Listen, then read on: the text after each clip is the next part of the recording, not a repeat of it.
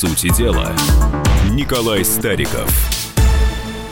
И микрофона Владимир Варсобин. Николай Стариков у нас тоже на связи. Николай, здравствуйте. Здравствуйте, но я не тоже на связи, я просто на связи. Из города Санкт-Петербурга. Приветствую вас, уважаемые радиослушатели. Да. А, сейчас поговорим о больном вопросе для «Газпрома» и для российского правительства, а может быть, для экономики. Все наши американцы попытались остановить «Северный поток» на завершающем этапе. И вот как сейчас пишут информационное агентство, «Северный поток» замер в сотни километрах от немецкого немецкого берега. Николай, а американцы действительно могут на таком прям уже заключительном этапе, когда закончилось, то есть, по-моему, 92 или 93 процента а, строительства уже завершено, а может ли они нам помешать? Давайте зададим себе один вопрос. Вот смотрите, Трамп подписал очередные санкции, на этот раз против компании, которая занимается прокладкой газопровода, и в тот же момент, практически одномоментно, эта компания а, приостановила или просто остановила работу, и даже сейчас есть информация о том, что она вывела вот эти прокладочные суда из акватории Балтийского моря. Возникает вопрос, если Соединенные Штаты Америки могут росчерком пера остановить Северный поток-2, почему они этого не сделали на этапе планирования газопровода? Почему они этого не сделали, когда он только начинал работать? У меня есть ответ. Соединенные Штаты Америки всегда обладали возможностью остановить газопровод на любом этапе. Они это знали. Они знали, что никакая швейцарская компания не поставит на кон свою э, лояльность Соединенным Штатам Америки ни ради какого выгодного даже для нее проекта. Они хотели, чтобы проект начал работать, чтобы его начали делать, чтобы вложили миллиарды и миллиарды евро. И в последний момент вот таким образом его остановить за, ну, так сказать, на, накануне последнего рывка. Ну, демонстрация силы, да? Демонстрация Подождите. силы получается. Это нет, не демонстрация силы. Э, э, таким образом, они постарались поставить в максимально сложное положение тот консорциум, и в первую очередь, конечно, Россию, который прокладывает Северный поток-2, для того, чтобы сделать позиции во время переговоров с Украиной максимально уязвимыми. Просто когда ты не начал проект, это одно дело. Другое дело, когда ты в него втянулся, когда на кону э, репутация, когда на кону миллиарды и миллиарды евро, тогда, конечно, вести переговоры крайне сложно. Поэтому перед нами ситуация, в которой мы сталкиваемся в любой сфере, где Соединенные Штаты хотят построить однополярный мир. Они дают кому-то сигнал, и этот кто-то, от которого мы зависим в международном вопросе, поднимает лапки кверху, как ВАДА, и говорит, ой, Россия во всем виновата. Или как вот эта компания, которая вдруг прекращает работу. Ну, ситуация, э, ситуация очень неприятная. Да, два трубоукладочных судна, принадлежащие швейцарской компании, а, покинули воды Дании и направляются в немецкий порт Мукрон. А, следует из данных системы позиционирования морских судов. А, значит, они занимались укладкой последнего подводного участка, и таким образом они покинули участок, где идет строительство. 8 800 200 ровно 9702. Николай, тут вопрос ведь в том, смог, сможем ли мы, точнее, сможет ли «Газпром», сможет ли Россия достроить самостоятельно этот участок, и так ли этот запрет э, для нас фатален? Ну, смотрите, э, э, насколько я понимаю, в России на сегодняшний момент нет технологии, компании, судна, которые могли бы этим заниматься. Я очень надеюсь, что я ошибаюсь. Но, по-моему, ситуация выглядит так. А это значит, что мы в очередной раз сталкиваемся с ситуацией, когда наша зависимость от иностранных, в кавычках, партнеров и их технологий становится предметом нашей уязвимости. Что в самолетостроении, когда наши самолеты не строились полностью из э, деталей, которые производятся у нас, это дает возможность ставить э, нас в сложное положение. Как э, вот в этой ситуации.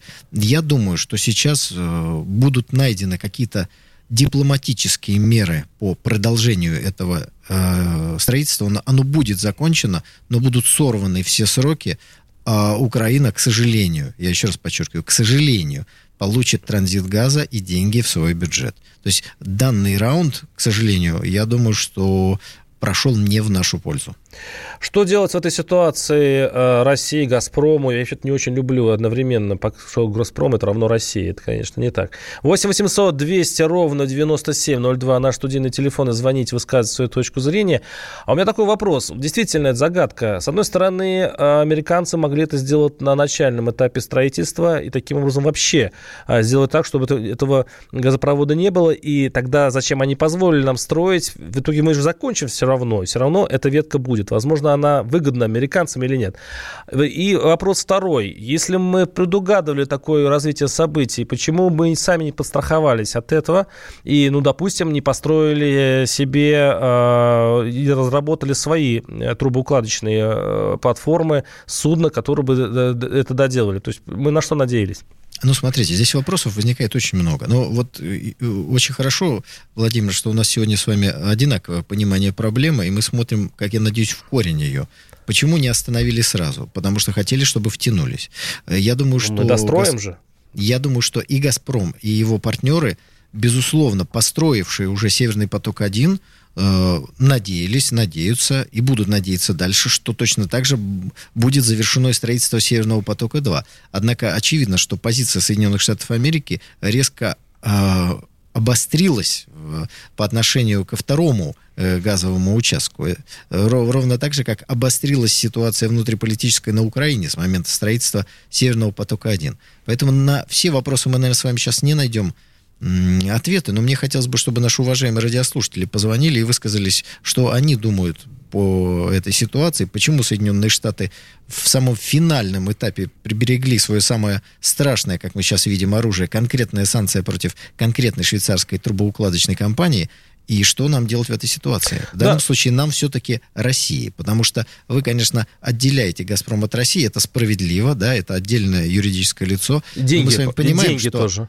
и что все-таки речь идет о геополитике газовых труб. И в данном случае «Газпром», мы с вами не э, дипломаты, мы с вами можем сказать прямо. Безусловно, когда-то Ост-Индская компания была инструментом политики Британской империи. Она не сама по себе действовала, хотя была отдельным юридическим лицом. Так и сегодня «Газпром» является, конечно же, инструментом российской политики. Именно так к нему надо относиться, и именно так, кстати, его воспринимают на Западе. Да, и в чем его обвиняют, а «Газпром» делает все для того, чтобы показать, что она обычная компания, бизнес, э, занимается бизнесом, и это все, что занимается политикой, это наветы и провокация. 8 800 200 ровно 9702 наш студийный телефон.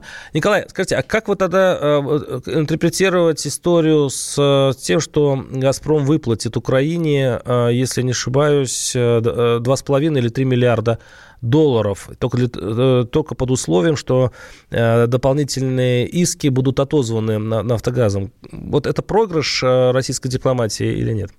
А вы знаете, политика во многом напоминает покер. А, это с одной стороны. С другой стороны, все-таки те карты, которые у вас на руках, все-таки тоже играют определенную роль. Вот мы сейчас только начинаем понимать окончательно, какие карты были на руках у нас, а какие карты сдали нашим, э, в кавычках, партнерам. Вот полное понимание этого придет у нас, наверное, 31 декабря.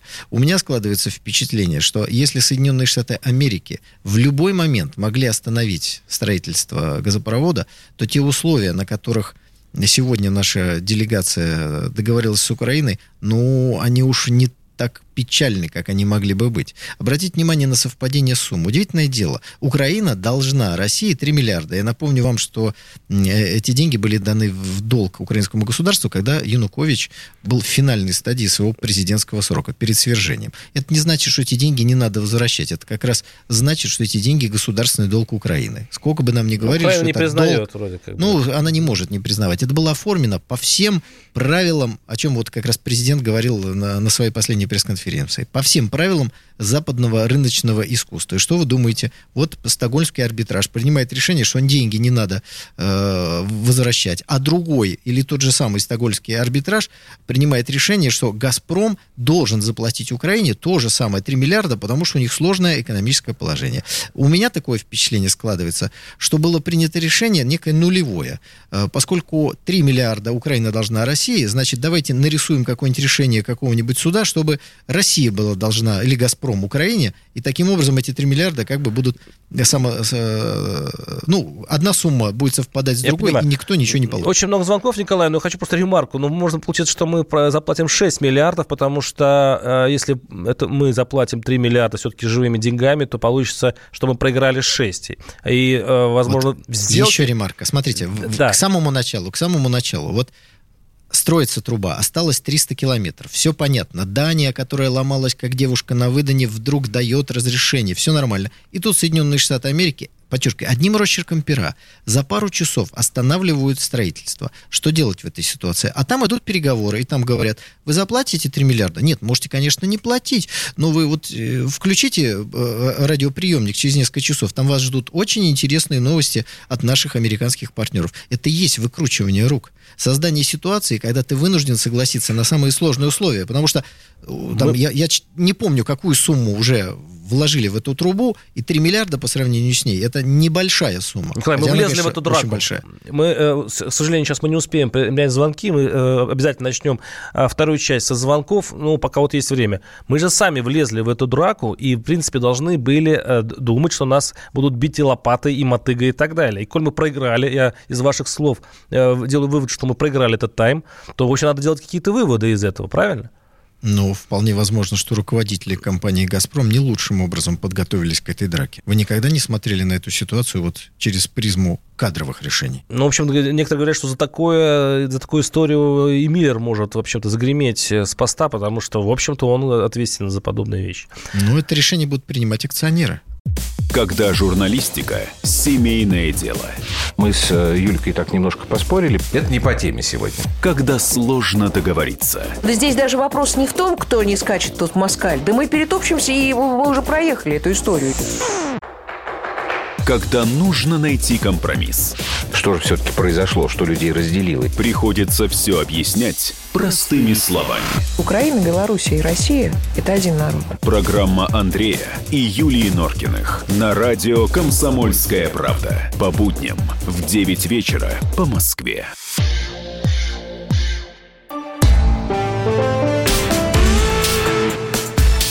По сути дела, Николай Стариков – да, у микроф... Э, микрофона Владимир Варсобин. Э, напоминаю, что, у нас... что мы сейчас обсуждаем э, эту историю с нефтепроводом, который мы тянем в Германию. Газопроводом? Газопроводом Не... все-таки. Газопроводом, да.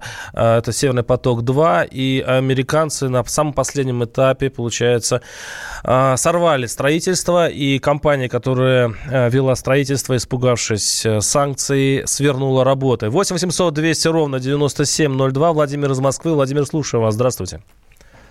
Добрый Здравствуйте. день. Мне вообще непонятна эта политика Украины. То они нас оккупантами, значит, нарекли, то, значит, и, и нефть давай, и прочее. Мне так кажется, если бы договор бы мы не подписали бы, Европа плюнула бы на эту Америку и доделала бы до конца. Потому что другого выхода бы не было. Зачем мы вообще подписывали? Страну унизили. Спасибо. Спасибо. Ну, позиция понятна. Позиция понятна. Сразу хочу сказать, что я э, являлся, являюсь сторонником э, жесткой политики России в отношении э, нынешнего украинского государства, и поэтому я считаю, что, конечно, газовый транзит Россия должна прекратить. Это вот, что называется, в целом, это цель. Теперь давайте подумаем, есть ли такая возможность. Потому что политика это всегда искусство возможного. Значит, что касается Северного потока-2, даже если он в, э, полностью начинает работать, то не сразу можно будет выключить весь транзит через Украину. По крайней мере, вот такие цифры сейчас появились в последние дни в печати. Это значит, что если Северный поток-2 вообще не включен, то прекратить газовый транзит через э, территорию Украины значит оставить часть Европы без газа. Вот вопрос стоит так. Именно поэтому Соединенные Штаты Америки всячески и тормозят вот такими уже прямо открытыми способами строительства этого газопровода. В этой ситуации э, вопрос стоит так. Перекрыть, не подписать договор, перекрыть транзит газа через Европу, это значит оставить там, Германию, часть Европы без газа.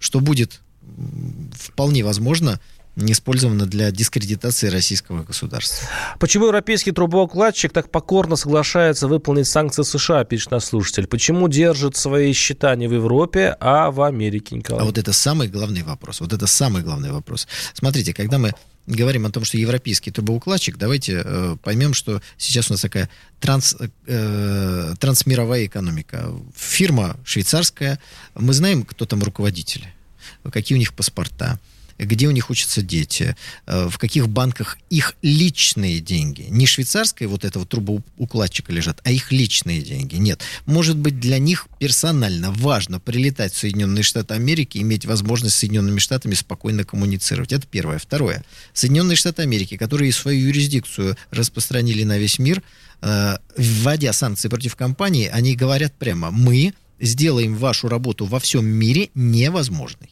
По этой же самой причине все западные компании, европейские, убежали из Ирана после введения против Ирана санкций. Казалось бы, ну какая разница? Ведите с Ираном э, расчеты в евро, покупайте нефть, там, продавайте какие-то свои товары. Ничего подобного, все убежали. Потому что так устроена мировая экономика, что ты где-нибудь с американцами пересечешься. Даже если ты торгуешь в евро, и деньги у тебя лежат в швейцарском банке. А то и тебя еще где-то прихватят, обвинив тебя в том, что ты хакер, взломал что-нибудь, украл что-нибудь и так далее и тому подобное.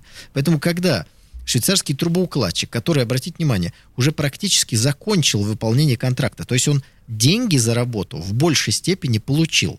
Я не знаю, каким образом «Газпром» платит за прокладку трубы, но я думаю, что, как говорится, сдельно-премиально. Проложили, заплатили. Проложили э, следующий участок, заплатили за него. Так вот, он получил почти все деньги, и в последний момент он сделал вот этот трубоукладчик то, что выгодно для него – он под благовидным предлогом американских санкций подвесил весь проект.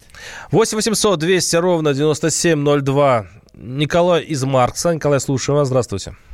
А, здравствуйте. Вот это все сейчас, э, э, что делать, как быть, это все, знаете, как по покойнику при парке это все делать. Надо это все делать было 10, 20, 30 лет назад. Не объявлять всех подряд – друзьями, там, партнерами или что. Весь мир это огромный, как скотный двор. И здесь законы действуют нечеловеческие. А вот как локтями в троллейбусе толкаешься. Далее. Вот, смотрите, как с американцами делать надо. Они ходят, вот если образно так сравнить, ходят по деревне и кидают спички чужим во дворы на сеновалы. Все люди заняты тушением своих пожаров вот эти пожары прекратятся тогда, когда у них заполыхает.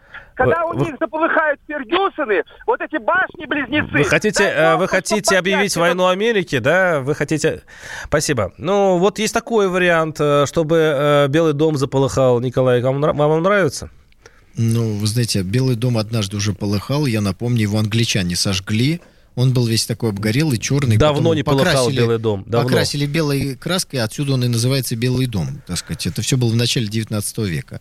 А, ну, вы знаете, вот это красиво позвонить в эфир радиостанции. Красиво, да. Да, mm. и сказать, чтобы полыхал Белый дом. Я надеюсь, что этот уважаемый радиослушатель не в прямом эфире, а сегодня же придет в соответствующие органы и изложит э, свое понимание, как можно создать определенные проблемы, чтобы перестали создавать проблемы нам. Мне кажется, что надо не в радиостанцию э, в прямой эфир звонить, а как-то приходить в совершенно Причем иные структуры. Николай из, Ма- из Марса, по-моему, бессмертный, судя по, по его нап- это, нажиму. То есть человек не, совершенно не думает, что, в общем-то, он Нет, может... ну, я, я просто к тому, чтобы мы с вами э, исходили несколько из жизней, реальности. Да? Мы исходили из реальности. Вот на сегодняшний момент э, проблема заключается в том, что Соединенные Штаты Америки нам проблемы создавать могут, внутри нашей страны, поддерживая нашу так называемую оппозицию, по экономическому нашему периметру, останавливая наши проекты, заставляя не покупать наши вооружения.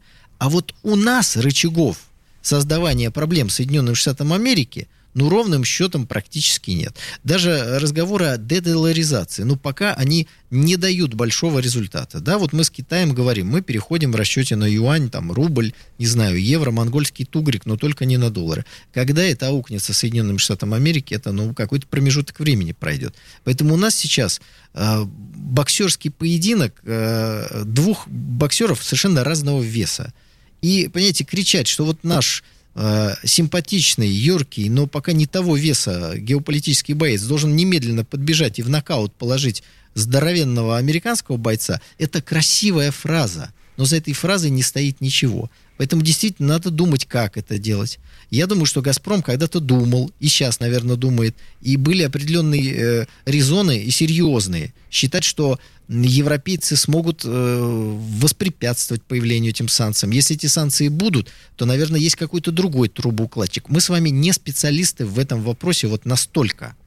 Потому что когда строили трубу, наверное, ведь не только на русское, немецкое и французское авось надеялись. Но вот сейчас ситуация вот такая. Но это такая руки. позорная вещь, потому что те же деньги, которые заплатит «Газпром» а Украине, Украина может просто демонстративно отправить в ВСУ, а, финансировать а, вооруженные силы, это пусть, которые стоят на Донбассе. 8 800 200 ровно 9702. Александр из Новосибирска. Александр, слушаю вас. Здравствуйте. Здравствуйте. А я вот хотел такой вопрос задать. А почему вот наша страна так очень сильно заботится о Европе? Почему надо весь наш газ, наше национальное достояние, перетащить по каким-то заграницам, растащить и развести? Деньги а нужны. почему у нас в стране мы не можем этим газом пользоваться по такой же дешевой цене, как как пользуются во всем, во, во всем мире. Почему наша вот ведущая ТЭЦ, наша Новосибирский ТЭЦ-5, перешла на бурый уголь и теперь загрязняет и отравляет весь город? Почему, скажите, я не могу себе подключить на дачный участок газу, потому что с меня готовы 100 шкур содрать? Почему, скажите, вы все беспокоитесь так о Европе? Вам что там в Европе? Вы там жить собираетесь или как? Спасибо. Прекрасный хороший вопрос. вопрос. Спасибо. Угу. Очень хороший вопрос. Даже не, не очень хороший, а замечательный вопрос. Значит, давайте разбираться в этой ситуации. Э, на сегодняшний момент Э, значительная часть нашего бюджета пополняется продажей наших природных ресурсов. Это, опять-таки, данность. В Советском Союзе ситуация была диаметрально противоположной. Мы продавали нефть, но это была куда меньшая часть нашего бюджета. Какие варианты действий? Судя по тому, что звонит коллега из Новосибирска, логика такая. Давайте не будем наши природные ресурсы продавать за их бумажки, а пустим на потребления внутри, на развитие экономики, на то, чтобы там в самый дальний аул и деревню в России э, пришел газ. Это прекрасные прекрасные пожелания. Я тоже за это двумя руками. Извините, Вопрос. Николай, ведь на самом деле можно снизить цену газа для того, чтобы наш бизнес расцветал, который платит «Газпрому» гигантские деньги. То есть действительно можно вложиться вообще, в экономику. Вот да. Теоретически можно делать все, что угодно. Теперь давайте вот эту теоретическую возможность совместим с практикой. Как мы сейчас с вами совместили прекрасные с точки зрения с, э, идеи создания геополитических проблем тем, кто создает их э, нам. Вопрос, почему в Советском Союзе не провели газ в самую последнюю деревню? Ну что, Леонид Ильич Брежнев тоже собирался жить в Европе, как говорит наш э, новосибирский радиослушатель? Нет. Наверное, потому что это огромные деньги, и это делалось потихонечку, не спеша. Страна большая, туда провели, сюда. Мы же не можем советскую власть подозревать в том, что она не хотела трудящимся давать газ и не хотела советскую промышленность э, развивать. Но валюта не нужна была, да? Николай. Проще говоря, нужна была валюта. В советской стране тоже нужна была валюта. Для чего? Для того, чтобы купить пепси-колу, для того, чтобы купить завод по производству «Жигулей», то бишь «Фиатов» и так далее и тому подобное. Для того, чтобы купить бурильные установки, которые Советский Союз не производил до последнего времени. Вот нужна была валюта. И поэтому искали какой-то компромисс. Потом рухнула страна, и другого способа зарабатывания денег, чем продавать свои природные ресурсы, до сих пор толком так и не придумали. Да, развитие у нас IT есть, да, но нас на рынке не пускают. Нас на рынке не пускают. И поэтому как выйти из этой ситуации, это главный вопрос. И к нему, в СССР мы вообще бесплатно отправляли нефть братским странам. Прерываемся на небольшой блок рекламы, сменяем тему в следующей части. По сути дела, Николай Стариков –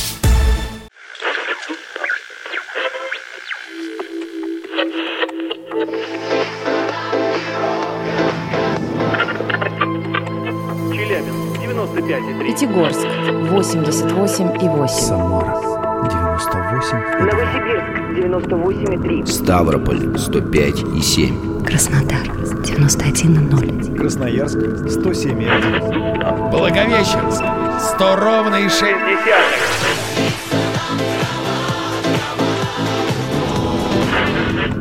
Санкт-Петербург 92,0. Москва 97,2.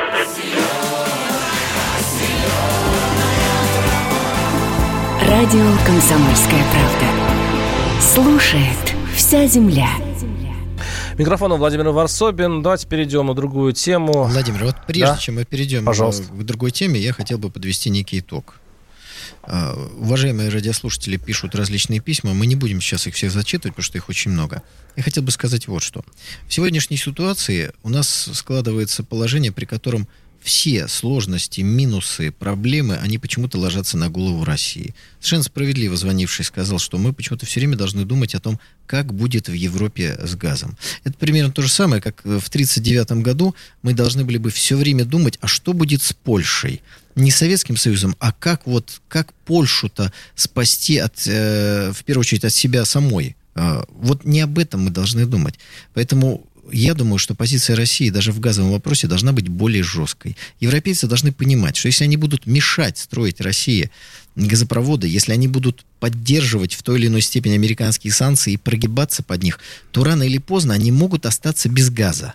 И пока при, приплывут белые американские танкеры с дорогим жиженным газом, это будет очень долго. Они будут сидеть без газа. Не, ну там вот Норвегия, тех... ну не преувеличивайте. Ну, Нет, Норвегии газ, газ уже практически закончился. Если бы все было так и просто, мы бы с вами... уже для ну, У вас все всегда просто. То есть вот вопрос стоит так, ребята, если вы не будете вместе с нами строить газопроводы и помогать нам вас снабжать газом, то эта проблема не наша эта проблема ваша, и она должна стать их проблемой. Честно, сколько их политики должны наш бюджет без э, их политики денег? должны понимать, что э, им будут задавать вопросы замерзшие европейские обыватели. А вот наши российские избиратели должны быть готовы не задавать вопросов, почему в нашем бюджете будет недостаток денег, потому что мы заняли жесткую позицию, которая в перспективе принесет нам большие дивиденды. Николай, да а он, теперь давайте к другой. У нас казна вопросу. ломится от денег, мы их не выдаем ни бюджетникам, ни, ни врачам, ни учителям. У нас много денег в бюджете, ничего не изменится. Также будем бедно жить, что есть деньги, что нет. Ладно, переходим к другой теме. Дмитрий Губерниев отметил э, годовщину дня, дня рождения, день рождения Сталина и, в общем-то, обвинил Иосифа Виссарионовича в трусости. По словам Губерниева, в первые дни начала военных действий Сталин сидел в укрытии. И э, сейчас цитирую не очень пристойную речь э, Губерниева. «Где же был товарищ Сталин в первые три дня войны? Он, извините, зассал и никуда не высовывался», заявил Губерниев. Что в итоге э, на эти, как на эти слова отреагировала общественность, можно, конечно, в принципе, уже сейчас догадаться. Но вот сейчас послушаем еще одного комментатора. Это Егор Михонцев, олимпийский чемпион по боксу который врезал э, оратору так. Я отношусь с уважением к ведущим мировым лидерам. Я не поношу их, ну, так вот грязью, как Дмитрий Губерниев. Вот. Это медийная, раскрученная личность и позволяет себе такие высказывания в адрес признанных мировых лидеров. Вот что было у Сталина внутри, в его душе, в его сознании, как он боялся, Дмитрий Губерниев может только догадываться об этом. Результат на лицо, выиграна целая война. Речь шла даже не о Сталине, речь шла о Губерниеве, как он может так высказываться, а ты-то кто? Кто парень ты такой, что ты так говоришь, что он, как он выразился, зассал или еще что-то сделал? Он выиграл целую войну, он выполнил свою задачу. Это был Егор Михонцев, олимпийский чемпион по боксу. Но я еще э, упомяну о том, что Губерниев заявил, что не может читать военную хронику и книги, в которых рассказывается о событиях того времени. Он признался, что ему становится дурно во время чтения, например, про танковый разгром 1941 года или киевский котел.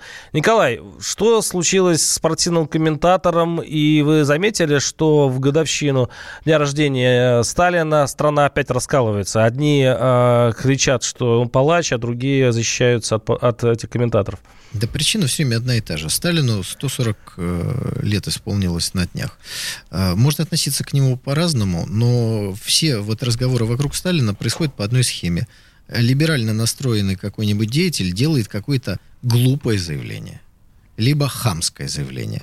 Потому что, ну, я человек воспитанный, мне кажется, что те слова, которые использовал Губерниев, он же комментатор, он же в эфир выходит. Но в приличном обществе так не говорят. Такое стало, знаете, руки хочется помыть после этого. Это первое. Второе.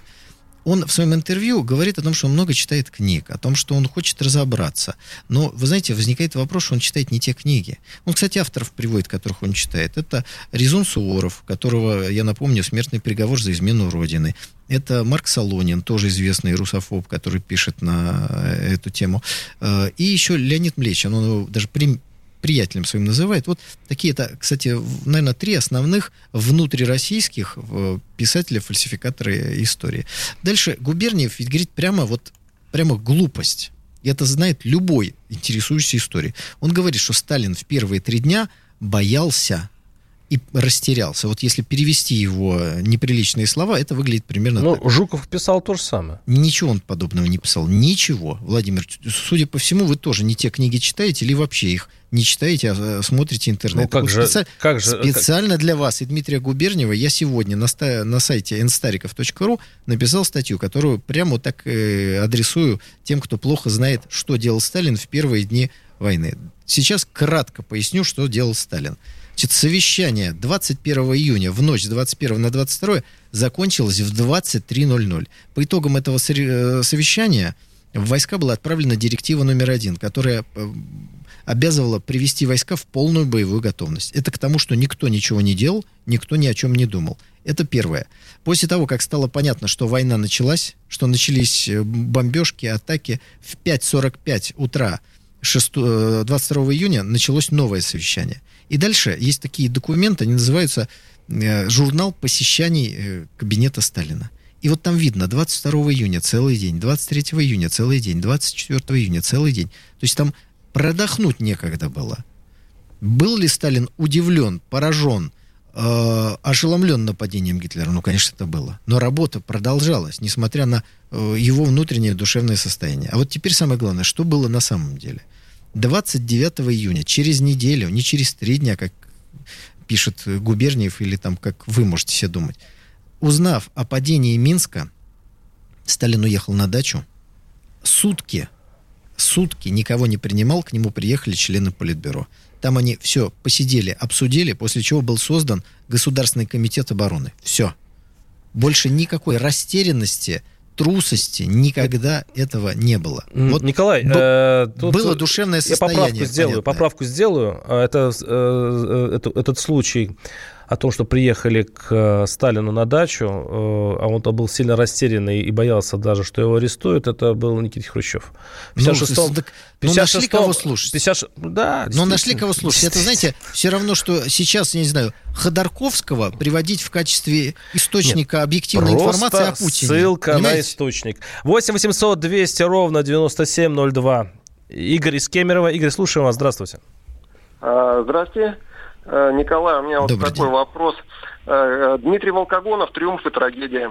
Там написано то же самое. Три дня Сталин был в шоке после того, как началась война, и сидел, не выходил никуда. То есть это не в одном источнике. Я читал... Так это вранье. Это, это ну, вранье ну, тогда... тиражируется из одного источника в другой. Но понимаете, в чем. Э, заключается отличие человека, разбирающегося в истории, от человека, который думает, что он разбирается?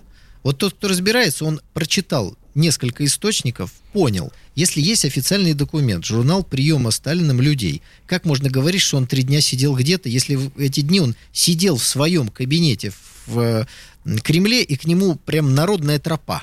Ну вот как? У вас вопрос... Э, э, все с вопросом, извините? Ну, в принципе, все. Но По... тогда получается... То есть это да, вранье. Да. Это вранье. Ну, понятно, ладно, хорошо. Которое тиражируется из... Э, Николай сказать, задавил авторитетом нашего слушателя. 8 800 200 ровно 9702 наши студийные телефоны. А, у меня сейчас на ленте Николай тоже может увидеть. Э, значит, Губерниев называет очень плохими словами. Не надо читать, как его не называют. Буду, не буду, да. Не надо, да. А, а когда это закончится, в большом счету? Что, мы каждый год в, в декабре мы будем это все переживать каждый, каждый раз? раз. год. И, а когда год. это закончится? При каком Несколько поколении? раз э, Это не закончится никогда до тех пор, пока э, наше историческое сообщество, журналисты не услышат тот сигнал, который им подал президент несколько дней назад. Когда уже президент лично стал показывать документы, сказал даже, что статью напишет. Но вот президент пишет статью в какой ситуации? Когда кто-то такие статьи нужные не пишет. И когда в главных э, СМИ страны всякую чушь э, пишут, публикуют, рассказывают. То есть, то есть президент будет писать по этой истории статью, и этим ему делать больше нечего. Президент вот... не по этой истории. Президент сказал, я цитирую угу. президента, что он э, планирует написать статью. Но если президент уже решил написать статью про историю, это значит, что другие люди не дорабатывают в этой степени, в этом направлении. Он историк? Президент просто направляет. Он историк? На... Он, а почему? Он же у него другие обязанности. Почему он должен писать э, статью по истории? Ну, во-первых, другая сфера вообще Президент э, интересуется историей. Во-вторых, президент неплохо разбирается в истории. И еще раз хочу, вы меня не слышите. Слова президента – это сигнал о том, что пора менять информационное поле. До тех пор, пока у нас не будет выстроена четкая, ясная история о том, что у нас нет преступников в руководстве страны, а у нас есть руководители страны, которые совершали, может быть, ошибки, а до, до тех пор мы будем уязвимы для наших геополитических противников. До тех пор, пока вот такие Дмитрий Губерниевы не будут понимать, что не надо красоваться и такие гадости говорить. Ведь а, никто, может быть, статью заметьте, уголовную вы хотите применить? Не а, надо, как, не... а, а, как ты, а как, как вы его э, сможете остановить? До следующего Губерниева? Следующего Губерниева да. остановит этот Губерниев, который про себя прочитал столько всего, что, надеюсь, в следующий раз он свое мнение будет выражать нормальным русским языком. Вот если бы он сказал по-русски, вы знаете, Сталин не герой моего романа. Я считаю его не лучшим руководителем Советского Союза. Так вопросов нет. Ваша точка зрения на мою точку зрения. Хорошо, мы дискутируем. Зачем разумно, такие гадости разумно. говорить? Это был Николай Стариков, Владимир Варсомин. Услышимся через неделю. Политика. Владимир Путин приехал в Японию на саммит большой... Экономика. Покупательная способность тех денег, которые вы... Аналитика. Что происходит правильно, а что происходит неправильно. Технологии. В последнее время все чаще говорят о мошенничестве с электронными подписями. Музыка. Всем привет. Вы слушаете «Мир музыки». Комсомольская правда. Радио для тебя.